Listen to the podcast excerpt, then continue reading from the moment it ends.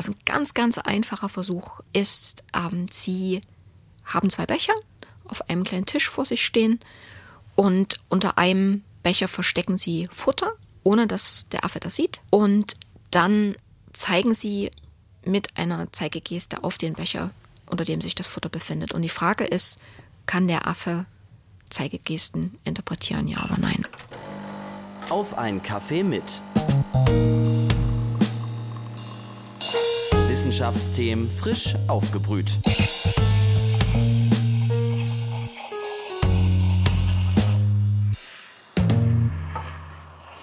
Hallo und herzlich willkommen zu einer neuen Folge Auf einen Kaffee mit, dem Wissenschaftspodcast der Uni Leipzig. Mein Name ist Viktoria Rauchhaus, ich studiere Soziologie und spreche in diesem Podcast mit WissenschaftlerInnen der Uni Leipzig über ihre Forschungsthemen. Teddybär, Plüschlöwe, Flauschekatze. Fast jedes Kind hat ein Kuscheltier. Aber woran liegt das eigentlich? Warum kuscheln wir mit Plüschtieren und nicht mit Plüschautos? Und warum mit Bären, aber nicht mit Spinnen oder mit Käfern? Warum finden wir manche Tiere süß und andere nicht? Die Professorin für Humanbiologie und Primatenkognition Katja Liebal beschäftigt sich mit genau solchen Fragen. Sie erforscht, welches Verhältnis Kinder zu Tieren haben und wie sich das von Land zu Land unterscheidet. Und nicht nur das, sie interessiert sich auch für Affen, nämlich dafür, wie Affen fühlen und kommunizieren. Ich habe auf jeden Fall tausend Fragen zu ihrer Forschung und darf ihr die auch gleich stellen, denn Katja Liebal sitzt jetzt neben mir im Studio. Hallo, Frau Liebal. Hallo. Wir sind ein Kaffee-Podcast, deswegen die obligatorische Frage zuerst. Wie trinken Sie einen Kaffee denn persönlich am liebsten? Stark und schwarz. Stark und schwarz. Ja, wir haben im Vorgespräch auch schon geklärt, das muss ich jetzt mal kurz äh, der, der Transparenz halber sagen, was Sie gerne für Kaffee trinken. Und es hat im Team für Irritation gesorgt, dass Sie weder Milch noch Zucker im Kaffee wollten. Aber da zeigen sich die echten Arbeitsmaschinen. Okay, ist das so ungewöhnlich? ähm, wir beginnen mit einer Schnellfragerunde. Da dürfen Sie gerne ganz schnell, ganz intuitiv antworten und ausführlicher darf es dann später werden. Erinnern Sie sich noch an Ihr Kuscheltier als Kind? Ah, ein roter Hase. Ein roter Hase. Ähm, was beobachten Sie lieber, Tiere oder Kinder? Äh, Tiere. Gorilla oder Sch Schimpanse? Gorilla. Wenn es um Filme geht, Planet der Affen oder das Dschungelbuch? Planet der Affen. Spannend. Biologie oder Psychologie? Biologie. Dann dürfen Sie jetzt ausführlicher werden. Ähm, wir fangen mal mit dem ersten Forschungsbereich an, den ich vorhin schon angesprochen hatte. Das erforschen Sie nämlich am Leipzig Lab. Das ist ein interdisziplinäres Forschungszentrum der Uni Leipzig und Sie leiten da schon seit vier Jahren eine Arbeitsgruppe zum Thema Kinder und Natur. Da erforschen Sie eben, wie eben schon erklärt, wie Kinder über Tiere denken. Was interessiert Sie an diesem Thema? Warum erforschen Sie das? Dieses Thema interessiert mich besonders eigentlich aufgrund meiner Arbeit mit Menschenaffen, ähm, weil alle diese Arten in der freien Wildbahn vom Aussterben bedroht sind. Und ähm, ich erinnere mich noch genau in dem Moment, als ich vor den Gibbons stand und sie beobachtet habe, damals im Rahmen meiner ähm, Doktorarbeit, dass ich mich gefragt habe, ähm, wie das eigentlich sein kann, dass wir uns für bestimmte Arten interessieren und andere Arten uns aber eben nicht interessieren oder wir diese eben sogar ausrotten, schlecht behandeln und so weiter und so fort. Und weil ich eben auch Forschung mit Kindern durchführe, ist dann mehr oder mehr diese Idee oder dieser Gedanke zu dieser Forschungsfrage gereift. Ähm, warum ist das eigentlich so, dass wir manche Tiere mögen und andere nicht? Ähm, und warum? Was sind die Gründe dafür? Haben Kinder denn ein anderes Verhältnis zu Tieren als Erwachsene? Das ist Teil der Forschungsfrage, weil es da ganz unterschiedliche Ansätze dazu gibt. Ähm, einige Theorien sagen, Kinder machen eben gerade keinen Unterschied zwischen Menschen und Tieren. Und der entwickelt sich dann eigentlich erst so im Alter, wenn Kinder in die Schule kommen. Und eine gegensätzliche Theorie sagt genau äh, das Gegenteil. Äh, nein, Kinder machen von äh, am Anfang noch einen starken Unterschied zwischen sich selbst und anderen Tieren, einfach weil sie eine sehr egozentrische, also auf sich bezogene Perspektive haben. Und erst später, auch wieder äh, mit dem Schulalter, entwickeln sie eigentlich ein Verständnis dafür, dass Menschen auch nur eine Art von Tieren sind. Aber das sind jetzt zwei sehr gegensätzliche Theorien. Was stimmt denn jetzt? Das können wir tatsächlich mit unseren Daten bisher noch nicht eindeutig sagen, weil das vor allem auch, das zeigen zumindest unsere ersten Ergebnisse, kulturell sehr stark variiert. Die Gründe hier, hier wissen noch nicht, kann ich nur spekulieren. Also zum Beispiel Religion spielt eine sehr starke Rolle, also ob die einen großen Unterschied macht zwischen Mensch und Tieren, der Kontakt zur Natur, also wie viele Kinder überhaupt mit anderen Tieren interagieren, äh, sie sehen können, anfassen können ähm, und sicher auch äh, Bildung, Wissen. Und also es ist eine ganze Reihe, also sind unglaublich viele Faktoren und wir sind gerade dabei, die so mühsam zu entdröseln. Also noch keine, ich habe auf diese Frage noch keine definitive Antwort. Sie haben gesagt, dass es da große kulturelle Unterschiede gibt. Haben Sie ein Beispiel dafür? Äh, ein Beispiel ist zum ganz ein sehr einprägsames Beispiel ist der Hund. Ähm, Hund ist in Deutschland eines der wichtigsten Haustiere. Ich kann nicht genau die Zahlen sagen, wie viel Menschen in Deutschland für Hunde ausgeben, aber es ist enorm.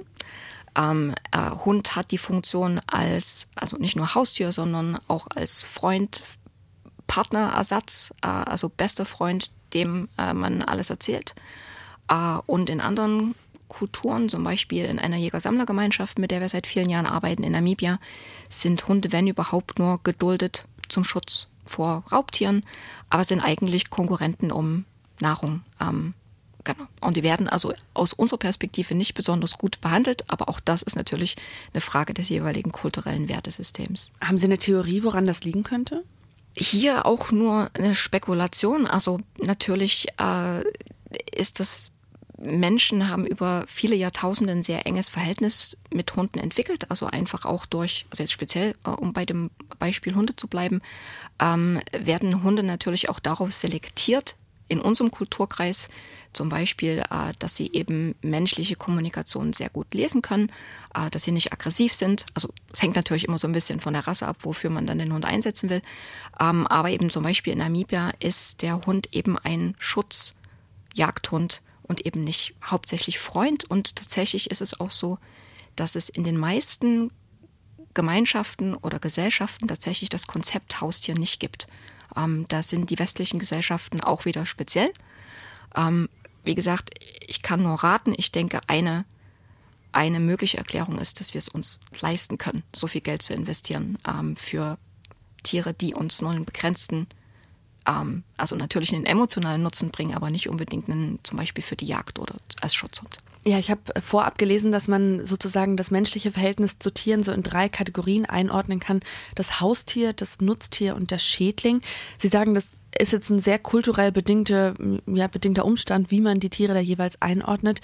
Wie unterscheiden wir das denn? Also wie entscheiden wir, was in welche Kategorie ein Tier fällt?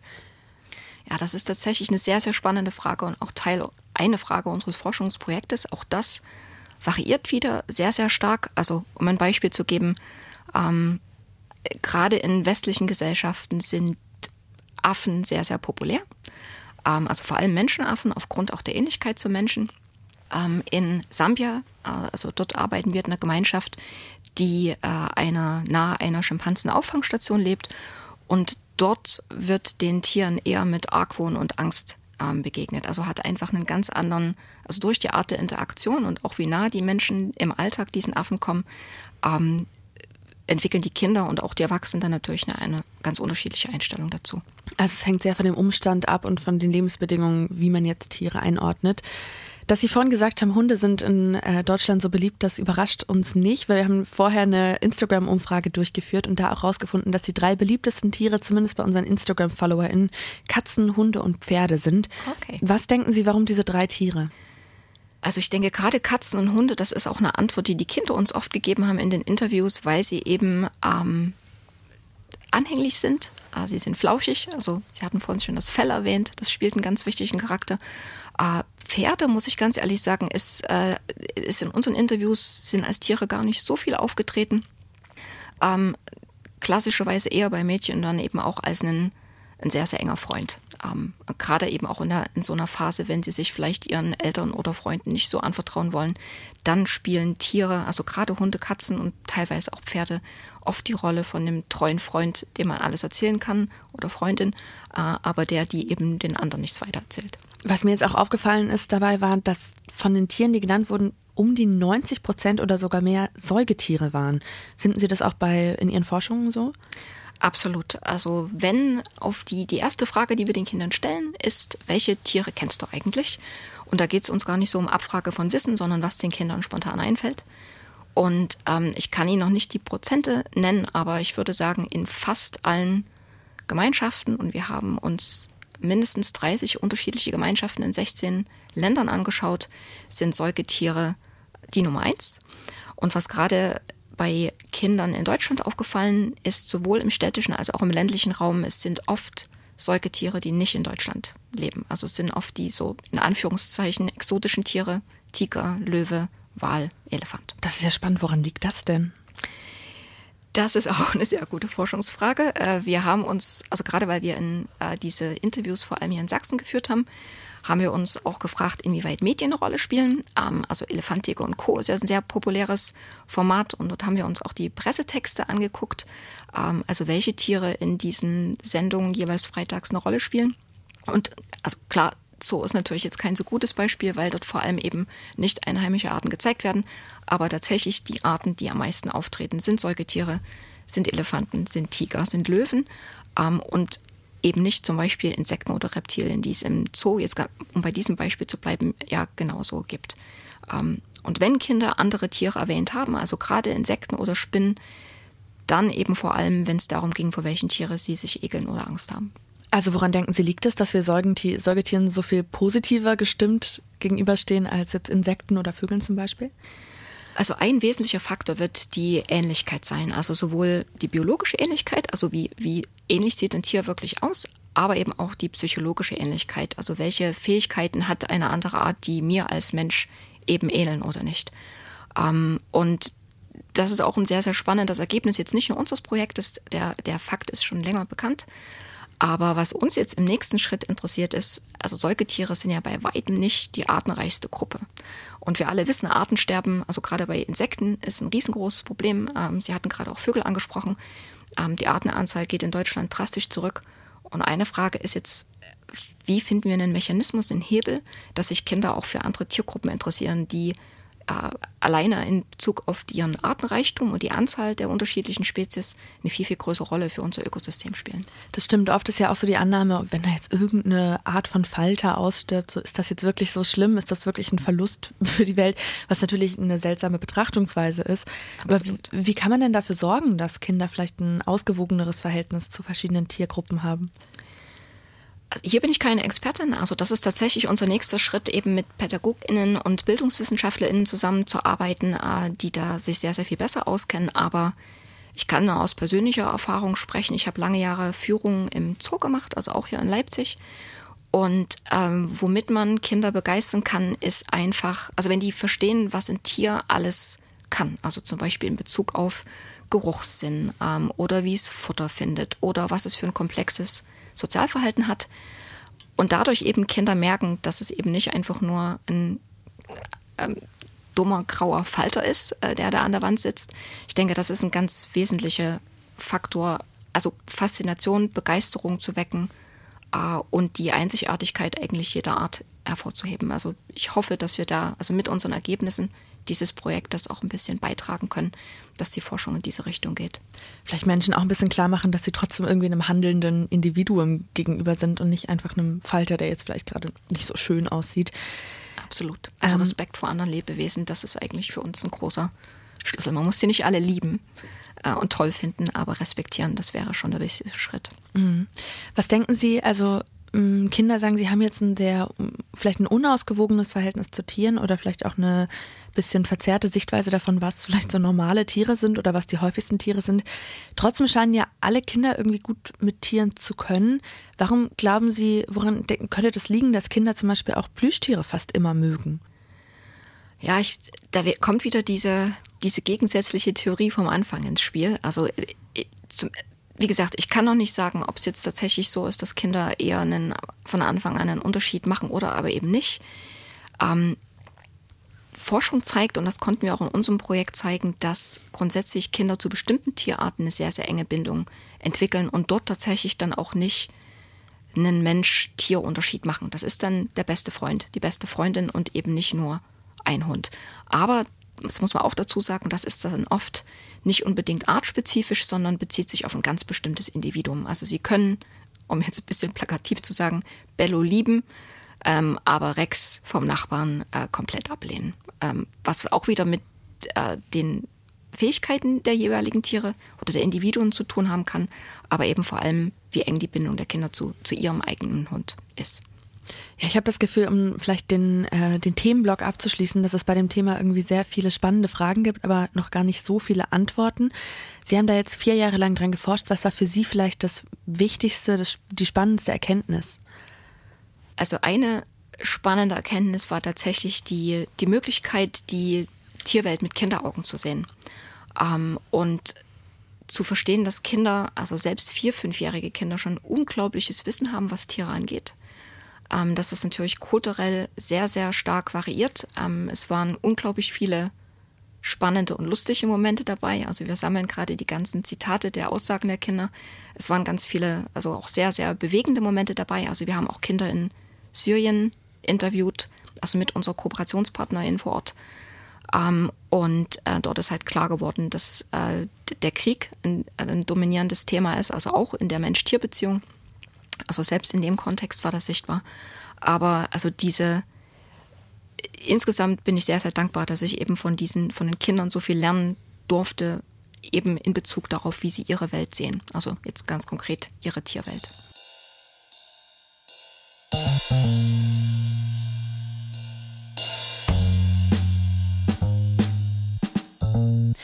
Ihre Forschung am Leipzig Lab, das ist nur eines Ihrer Themen. Ich hatte es auch in der Begrüßung schon angesprochen, dass Sie sich noch mit einem anderen Thema beschäftigen, und zwar ähm, mit Affen und der Art, wie sie kommunizieren, wie sie Gefühle zeigen.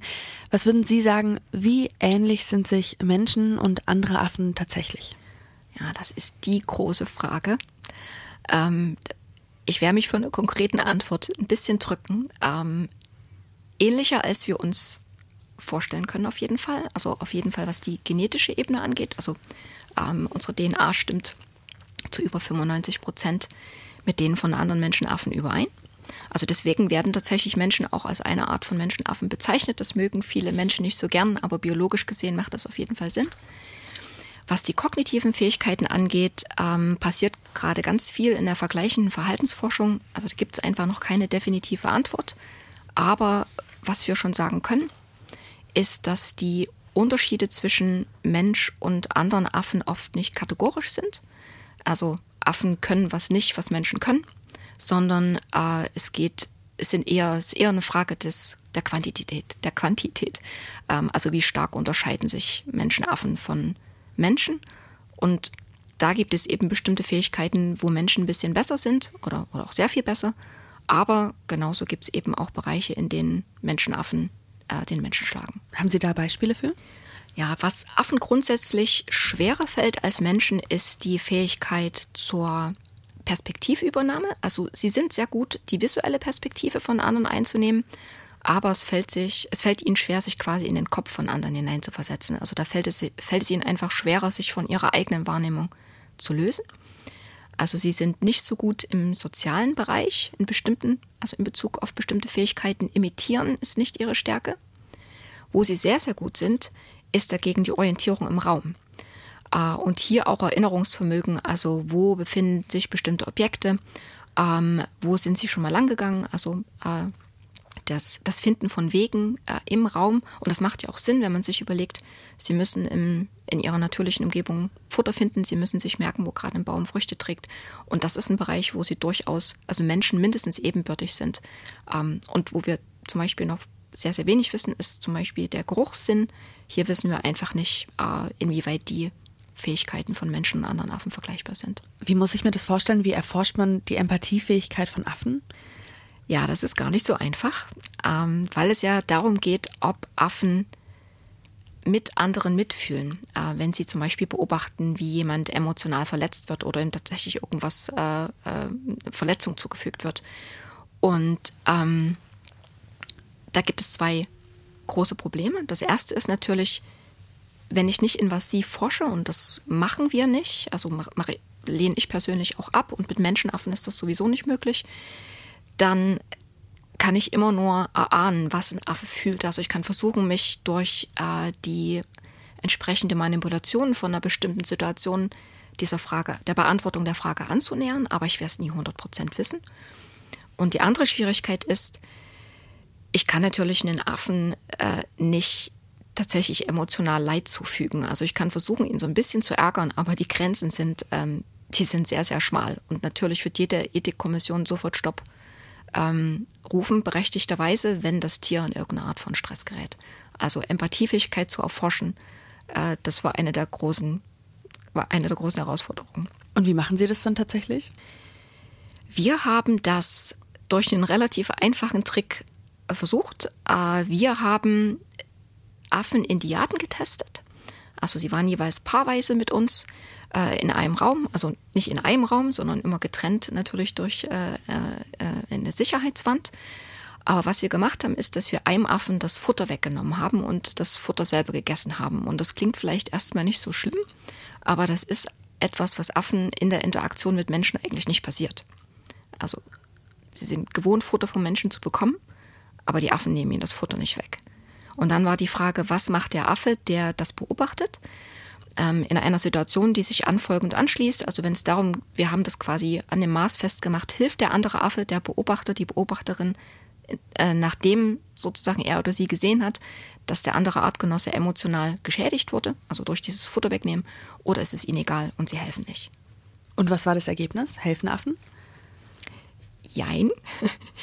Also Affen helfen, nicht alle Arten. Die Orang-Utans haben tatsächlich geholfen, aber nur eine Population, und zwar spannenderweise die eine Population von Borneo-Orang-Utans in Kalimantan in einer Auffangstation für Orang-Utans, die haben mit einem ganz, ganz leichten, äh, signifikanten Vorsprung tatsächlich mehr geholfen, wenn sie gerade beobachtet hatten, dass äh, ihr Artgenosse durch uns geärgert worden ist, also durch dieses Futter wegnehmen.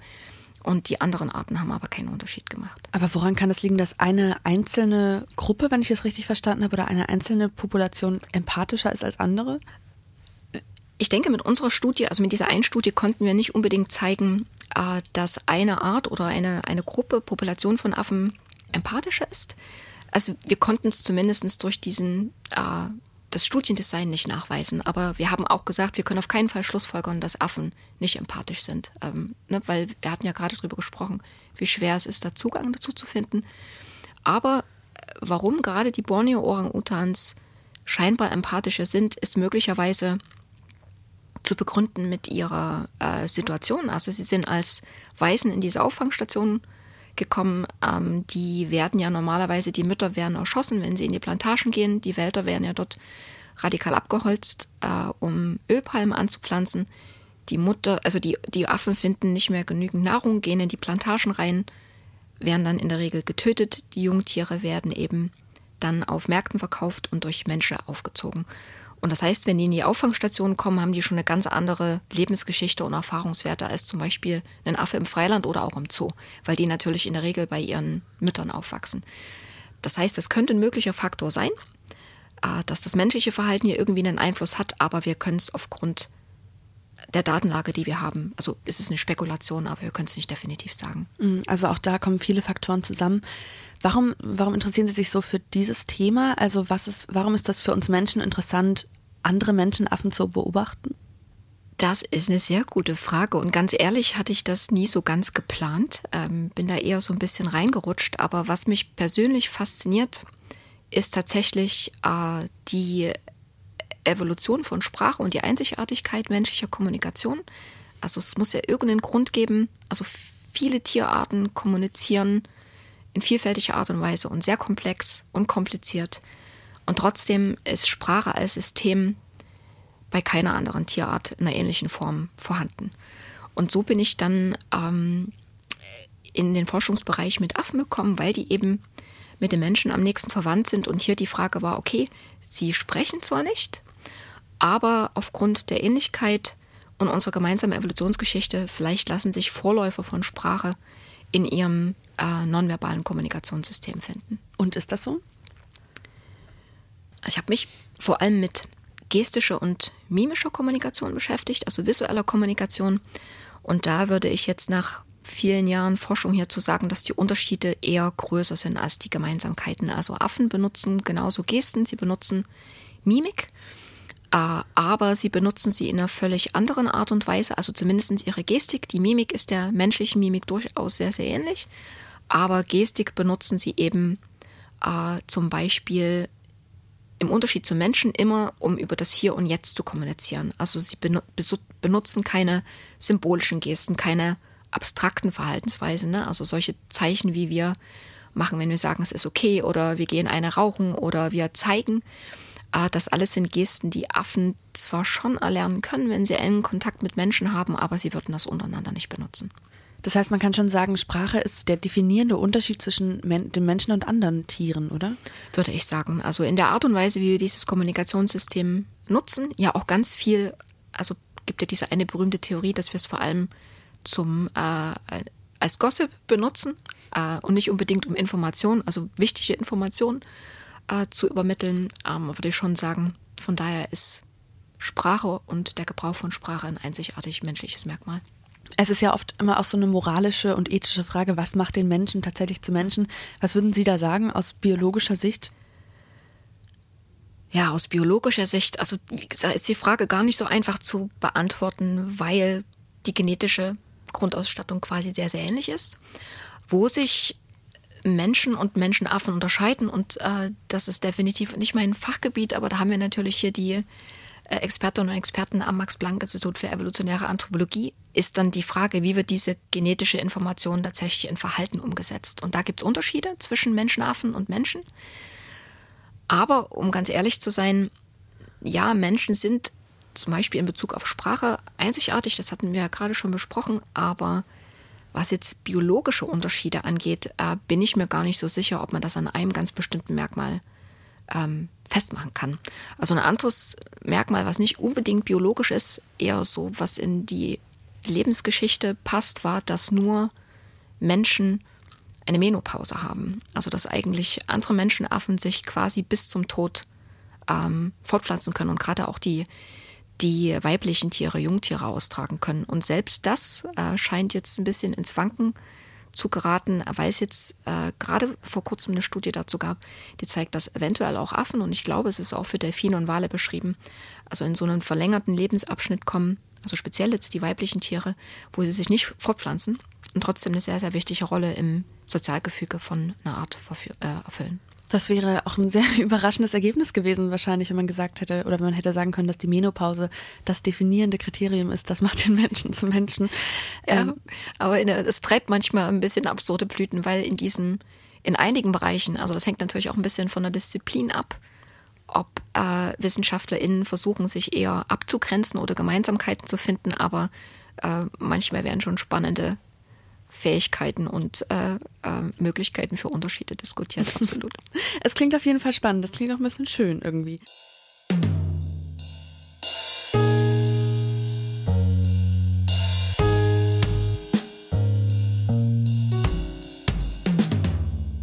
Ich hatte vorhin schon ein bisschen angesprochen, wie Sie denn Ihre Forschung tatsächlich betreiben. Ich habe dazu immer noch ganz viele Fragen, deswegen würde ich die gerne nochmal mit Ihnen durchgehen. Vor allem interessiert mich, Sie hatten ja schon mal ganz kurz angesprochen, dass Sie auch mit anderen Menschen, mit ForscherInnen weltweit zusammenarbeiten. Spannend ist ja, ähm, Ihre Forschung, die ja sehr international ausgerichtet war, gerade diese Forschung mit dem Verhältnis von Kindern zu Tieren in verschiedenen, ähm, in verschiedenen Kulturkreisen, die haben Sie genau dann begonnen, als gerade die Pandemie gestartet hat. Wie war das denn für Sie? Ja, das war im allerersten Moment natürlich, wie für viele ForscherInnen, äh, ein großer Stopp für alle Vorhaben und erstmal eine große Ahnungslosigkeit, wie man in der Situation begegnen soll. Aber da wir wussten, dass unser Projekt im Leipzig Lab nur für kurze Zeit laufen wird, haben wir gesagt, okay, wir machen aus der Not eine Tugend. Und wenn wir schon selbst nicht fahren können, dann äh, nutzen wir die Zeit, um unsere KooperationspartnerInnen vor Ort zu trainieren in den jeweiligen ähm, zum Beispiel Interviewmethoden oder wie man bestimmte Verhaltensstudien durchführt und haben inzwischen ein Netzwerk aus 50 KooperationspartnerInnen weltweit. Das sind nicht alles Menschen, die in der Forschung tätig sind, sondern das sind ähm, zum Beispiel Menschen aus der Tourismusbranche, LehrerInnen, äh, die auch ganz andere Funktionen jeweils in der Gruppe erfüllen. Aber der Vorteil ist, und das haben wir uns am Anfang tatsächlich gar nicht so überlegt, dass ein großes Problem unserer Forschung ist, dass wir dann natürlich als fremde Menschen in einen anderen kulturellen Kontext gehen. Und gerade wenn es um die Interaktion mit Kindern geht, ist ein Vertrauensverhältnis ja sehr, sehr wichtig. Das heißt, wenn jemand aus dem jeweiligen kulturellen Kontext und vielleicht sogar aus der Gemeinschaft die Kinder interviewt, ist das sozusagen ökologisch viel, viel valider, und eine Abbildung der echten Situation, als wenn wir das machen, gemacht hätten. Und deswegen sind wir gerade dabei, diesen Ansatz auszubauen und also gerade auch geht ja auch um so Empowerment von Gemeinschaften, also sie in den Forschungsprozess einzubeziehen, nicht einfach nur zur Datenakquise zu benutzen, muss man sagen, sondern tatsächlich auch sie äh, in die, auch die Kinder, also versuchen wir jetzt im nächsten Schritt, in die Bildung, also die Generierung von Fragen, ähm, wie sie so ein Forschungsprojekt umsetzen würden, was sie anders gemacht hätten. Also in all diese Schritte versuchen wir sowohl die Kinder als auch unsere KooperationspartnerInnen einzubeziehen. Mit dem Plus, dass wir natürlich auch weniger reisen müssen, also so schön wie das ist, aber in Bezug auf ökologischen Fußabdruck, also das sind oft Länder, die weit entfernt sind, man kommt nicht mit dem Zug hin, äh, selbst beim besten Willen ähm, und natürlich auch Kosten ist das, denken wir, möglicherweise ein Modell der Zukunft. Auch wenn ich ganz ehrlich sagen muss, dass mir manchmal der Kontakt ähm, und Gespräche am Lagerfeuer oder als sozusagen direkt mit den Menschen vor Ort fehlen. Ich wollte gerade sagen, also wenn ich mir ihre Arbeit so vorstelle, dann habe ich, glaube ich, sehr viele Bilder im Kopf von so alten Comics irgendwie, dass sie mit dem Tropenhut und dem, dem kleinen Segelflugzeug da über den Urwald streifen. Ähm, das ist dann tatsächlich gar nicht mehr so.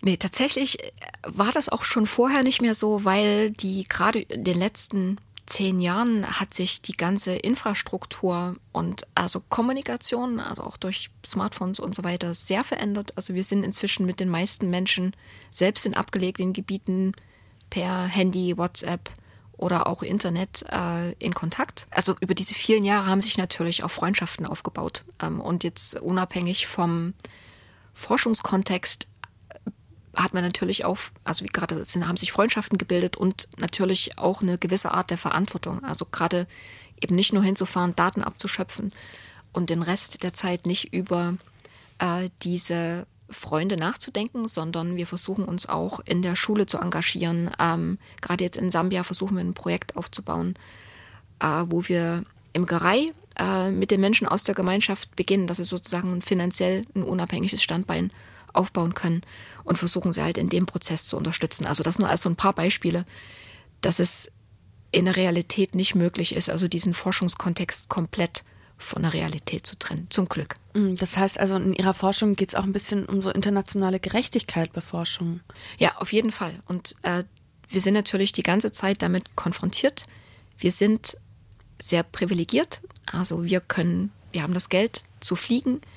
Ähm, wir haben auch die anderen Ressourcen, die Unterstützung, also dass die Uni uns auch zum Beispiel die Möglichkeit gibt, dahin zu fahren. Und ähm, das ist natürlich, also der erste Schritt ist schon erstmal, sich dessen bewusst zu werden, aber ähm, der nächste Schritt ist auch, wie man, das versuchen wir gerade tatsächlich auch mit Sambia aufzubauen, wie man diese Ungerechtigkeit ein bisschen, also man wird sie niemals ganz auflesen, fürchte ich, aber zumindestens ähm, die Gleichberechtigung auch unserer KooperationspartnerInnen, dass sie auch die Möglichkeit zum Beispiel haben, also unabhängig von dem sich einbringen in das Forschungsprojekt, zum Beispiel auch nach Deutschland zu kommen, hier ihre Arbeit vorzustellen und dass wir eben auch von ihnen lernen können und auch dieser Wissenstransfer nicht immer nur äh, in eine Richtung funktioniert. Mhm. Wenn Sie, also Sie haben gesagt, Sie forschen jetzt eher, also sind nicht mehr so viel international unterwegs, wie das vielleicht mal war oder was zumindest so das Bild ist. Das heißt, Sie sind eher hier vor Ort als jetzt tatsächlich dann im sambischen Urwald. Ähm, forschen Sie dann eher mit Affen dann in freier Wildbahn, beziehungsweise Ihre KooperationspartnerInnen vor Ort oder eher mit Affen im Zoo? Also meine eigene Forschung hat tatsächlich immer mit Affen im Zoo stattgefunden. Damals aus einem ganz pragmatischen Grund. Ich hatte die Möglichkeit, äh, in, nach Afrika zu gehen und Schimpansen zu erforschen. Und ich habe mir das damals schlicht und einfach nicht getraut, weil das eine Verpflichtung gewesen wäre über viele Jahre, bis es dann die ersten Daten gibt. Ähm, und ich hatte noch keine Erfahrung. Ich war damals wenig im Ausland und ich habe mir es eben, ja, ich habe mir es damals nicht zugetraut. Und deswegen habe ich eigentlich meine ganze bisherige Forschung vor allem mit Affen in Zoos durchgeführt und auch mit Affen in Auffangstationen in Indonesien und in äh, Sambia, was am Ende auch eine Gefangenschaftsforschung ist. Mhm. Verhalten sich denn Affen im Zoo anders als in freier Wildbahn? Auf jeden Fall. Äh, natürlich, also weil sich der Lebensraum und auch die Zusammensetzung der Gruppen sehr, sehr stark unterscheidet. Es gibt allerdings nach wie vor kaum Studien, die sich das wirklich mal systematisch anschauen. Also es gibt sehr viel Kritik an Zoos, ähm, äh, auch umgedreht auch an, äh, an der Forschung im Freiland, was sozusagen die Reliabilität von Daten angeht. Also wie ähm, wie sicher kann ich mir sein, dass eine bestimmtes Verhaltensweise, bestimmte Verhaltensweise auftritt oder nicht, weil natürlich Bedingungen einer Studie im Zoo viel besser zu kontrollieren sind als im Freiland. Also da gibt es eine oder gibt es schon eine ganze Weile eine sehr, sehr rege ähm, Debatte. Aber leider hat diese Debatte nicht so unbedingt dazu geführt, dass ForscherInnen sich mal zusammengesetzt haben und gesagt haben, okay, lass es uns doch wirklich mal systematisch angehen. Wir äh, schauen uns zum Beispiel gestische Kommunikation äh, systematisch in einem Zoo und einer ganz bestimmten Population äh, von Schimpansen in Afrika an und versuchen, die Gemeinsamkeiten und Unterschiede zu definieren. Ähm, was nicht zu sein scheint, ist, dass man sagen kann, also jetzt in Bezug auf Kommunikation kann ich das nur sagen, dass Affen grundsätzlich ein viel, viel ärmeres Repertoire im Zoo haben, aufgrund sozusagen der eingeschränkten Sozial- und Umweltbedingungen, ähm, sondern die haben natürlich auch mehr Zeit und es gibt weniger Räuber- und Nahrungsdruck. Also gerade im gestischen Bereich sind sie sehr viel kreativer als Affen im Freiland, weil sie eben äh, sich mehr miteinander beschäftigen können und nicht so darauf achten müssen, ob zum Beispiel gerade ein Feind oder ein Raubtier ähm, in der Nähe ist. Vokale Kommunikation, also über Laute, die ist im Zoo scheinbar sehr viel eingeschränkter als im, im Freiland, weil die Tiere sich die ganze Zeit sehen und akustische Kommunikation ja besonders gut funktioniert, wenn eben Vegetation dazwischen ist. Und deswegen wird das im Zoo nicht so komplex sein. Aber abschließend vielleicht dazu, es braucht auf jeden Fall Studien, damit man diese Diskussion auch mal ähm, fundiert auf einer wissenschaftlichen Basis führen kann. Und nicht nur, im Moment ist es ja eher eine emotionale äh, Debatte. Mm, also es gibt, man geht davon aus, dass es Unterschiede gibt, man weiß aber noch nicht so genau, was es tatsächlich ist. Genau. Wenn Sie mit Affen im Zoo forschen, ist es dann, geht es dann vor allem über Experimente? Weil ich denke, so Fragebögen, das wird wahrscheinlich nicht funktionieren mit Affen. Leider nicht. Ja, manchmal wünscht man sich, man könnte sie fragen. Ähm, also ich benutze zwei wesentliche Methoden. Ein Großteil meiner Forschung, ich würde sagen fast 80 Prozent, sind tatsächlich Beobachtungen. Also mit Kamera viele Stunden vor den Tieren zu stehen, sich anschließend diese Videoaufnahmen anzuschauen und systematisch auszuwerten. Und dann gibt es aber eben noch äh, diese Experimente oder auch Verhaltensstudien, wie gesagt, Experimente sind wir sehr vorsichtig mit der Benutzung dieses Begriffs, weil das sehr oft direkt mit invasiven Studien in, was, äh, in Verbindung gebracht wird. Also gerade auch, äh, wenn zum Beispiel eben bestimmte Elektroden ins Gehirn eingeführt werden. Das machen wir definitiv nicht. Wir dürfen den Affen auch keinerlei Körperflüssigkeiten äh, entnehmen, ne? also Blut oder Selbstspeichel wäre eine Form äh, einer eine invasiven Interaktion. Ähm, und was wir aber machen, ist, die Affen in eine Situation zu bringen, also klein, eine Problemlösesituation zu konfrontieren und die Affen müssen dann sich meistens, in der Regel sind es Entscheidungen zwischen zwei unterschiedlichen Lösungswegen ähm, oder eine, äh, eine Entscheidung mit einem anderen Affen oder einem Menschen zu interagieren oder nicht. Wie könnte so ein Versuch konkret aussehen? Also haben Sie da ein Beispiel?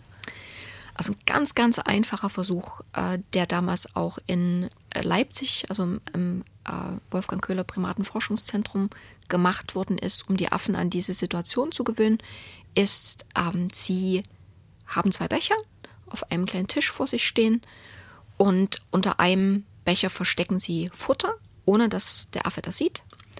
Und dann zeigen sie mit einer Zeigegeste auf den Becher, unter dem sich das Futter befindet. Und die Frage ist, kann der Affe Zeigegesten interpretieren, ja oder nein? Also das wäre so ein ganz klassischer Versuch, der sehr oft durchgeführt worden ist, nicht nur in Leipzig. Also mit Affen, dann forschen Sie eher mit Versuchen und mit Beobachtung. Wir haben ja gesagt, dass Sie auch äh, mit Kindern forschen. Was machen Sie denn da? Werden die auch einfach beobachtet oder zeigt man da auf einen Becher oder wie funktioniert das? Ja, Beobachtungsstudien mit Kindern habe ich persönlich noch nicht gemacht. Ich finde das sehr, sehr schwierig, weil man natürlich in einen sehr also in einen sehr persönlichen Bereich eindringt, äh, wenn man mit der Kamera hinterhergeht oder sitzt und beobachtet und natürlich auch oft andere Personen involviert sind, wo man erstmal sicherstellen müsste, ob die überhaupt beobachtet werden wollen.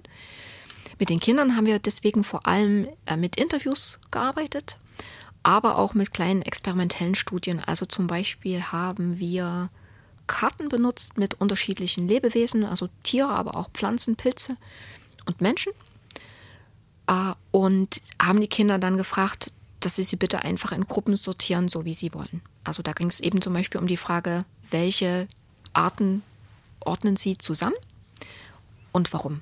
Also machen sie das aufgrund der Ähnlichkeit zum Beispiel oder weil sie eine ähnliche Funktion haben oder äh, gibt es andere Begründungen dafür. Also ich habe das Gefühl, in Ihrer Forschung muss man manchmal auch kreativ werden. Also diese klassischen soziologischen Fragebögen von wegen, wie sehr stimmen Sie dieser Aussage zu, die scheinen da nicht so zu funktionieren.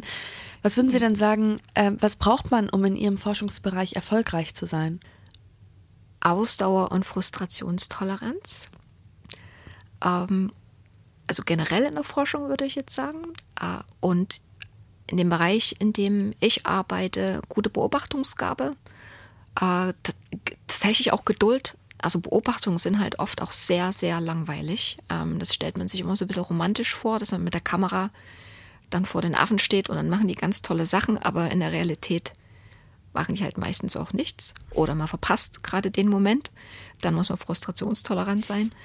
Genau, aber Geduld und gute Beobachtungsgabe und Begeisterung. Ähm, und Neugier sich mit einer Antwort nicht zufrieden zu geben, sondern meistens ist es ja auch so, dass zwar vielleicht eine Frage beantwortet wird, ein bisschen, aber sich dadurch zehn neue Fragen ergeben.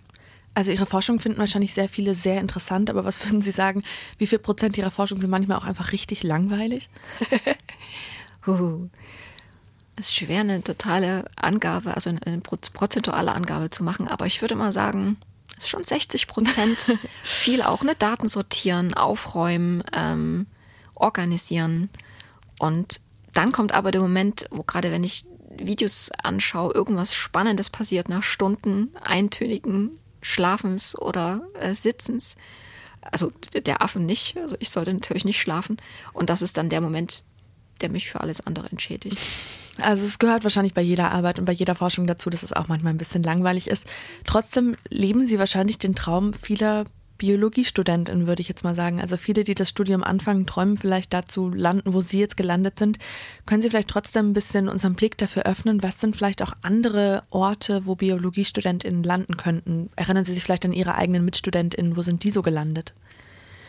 Ja, das ist natürlich ein Traum. Ich glaube auch noch heute, dass viele äh, junge Menschen anfangen, Biologie zu studieren aus dem Grund, dass sie gerne VerhaltensforscherInnen werden wollen. Aber tatsächlich, die Realität sieht anders aus, was aber nicht heißt, äh, dass es weniger spannend ist. Also heute ist natürlich ähm, ein Großteil des Potenzials gerade in der genetischen Forschung, Molekularbiologie, äh, Physiologie, also sehr viel Arbeit im Labor, aber dort ist natürlich, also dieser ganze Forschungsbereich ist unglaublich aktiv. Man kann spannende Entdeckungen machen. Ähm, muss natürlich die Laborarbeit mögen. Ähm, das habe ich damals auch ausprobiert und habe mich dagegen entschieden, ähm, weil ich schlecht bin in Dingen, die ich nicht sehen kann. Und das ist natürlich gerade, wenn man mit DNA arbeitet, nicht so von Vorteil.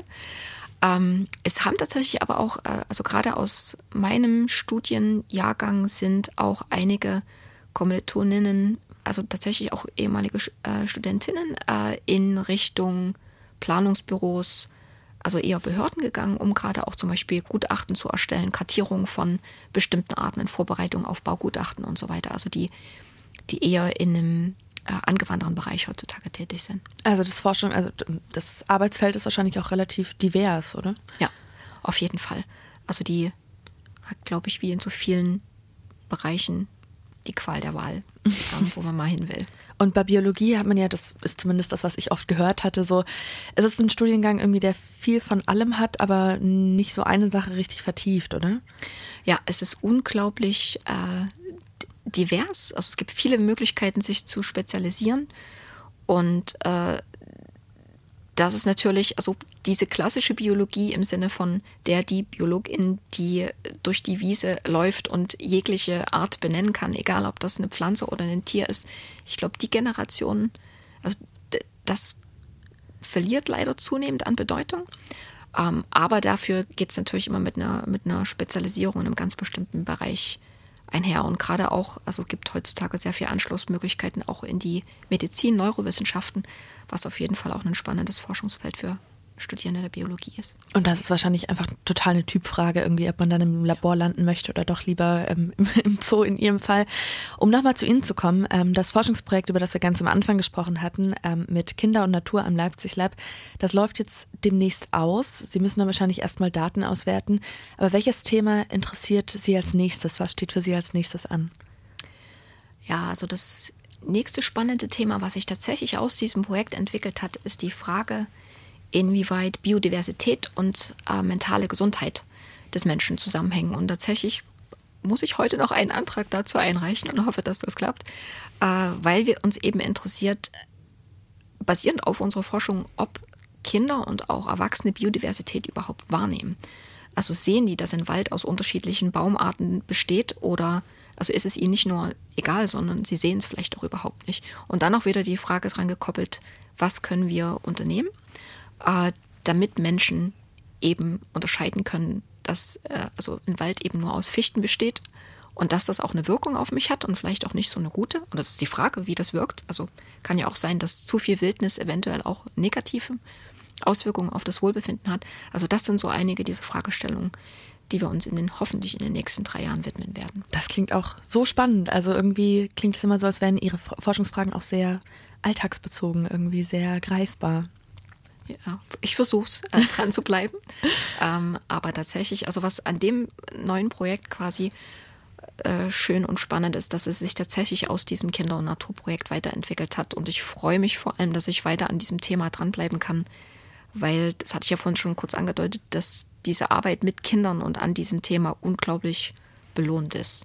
Das klingt auf jeden Fall sehr spannend. Ich bin gespannt darauf, was Sie rausfinden und ich wünsche auf jeden Fall auch sehr viel, viel Erfolg mit dem Antrag, den Sie heute noch machen müssen. Dankeschön. In jedem Fall, ähm, ja, muss ich Ihnen für das Gespräch danken. Ich habe sehr viel gelernt. Vor allem habe ich festgestellt, dass es sehr viele interessante Fragen in dem Forschungsbereich gibt und noch gar nicht so viele Antworten. Also vielleicht auch noch ein Bereich, wo sich sehr viel tun kann. Ich danke Ihnen. Ganz, ganz herzlichen Dank. Mir hat Spaß gemacht. Ich danke auch euch, dass ihr zugehört habt und ähm, wenn ihr vielleicht Anmerkungen oder Fragen oder Kritik oder Lob oder was auch immer habt, dann lasst uns das doch gerne wissen, gerne über Instagram, den Instagram-Kanal der Universität oder über E-Mail an kaffee.uni-leipzig.de. Ansonsten könnt ihr gerne auch unsere anderen Folgen hören. Ähm, die findet ihr alle hier im Feed und auch auf äh, YouTube und auf der Website. Und falls euch diese Folge und die anderen Folgen gefallen, dann freuen wir uns, wenn ihr uns das mit einem kleinen Herzchen wissen lasst. Ansonsten freue ich mich, wenn ihr bei der nächsten Folge wieder dabei seid und ich sage einfach nur noch, macht's gut.